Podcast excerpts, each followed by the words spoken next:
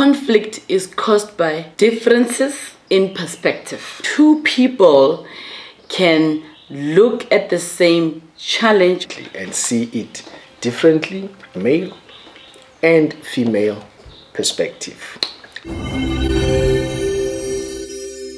The other difference between men and women is that men prefer ideas, facts, things.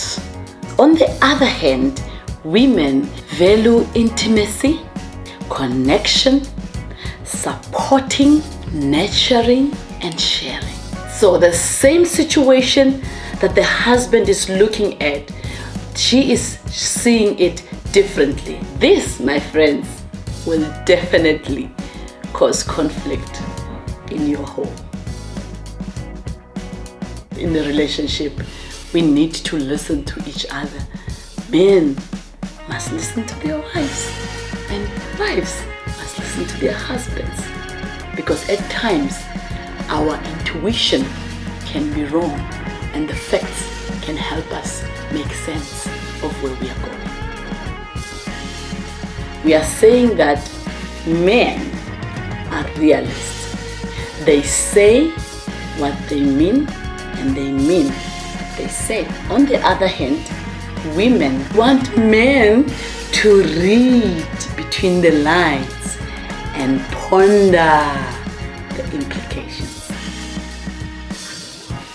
And women, when there is a problem, your husband will tell you. Don't always try to read into things and want to find problems where there are not.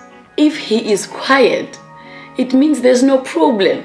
So don't go searching for it. Maybe this quietness, there must be something there.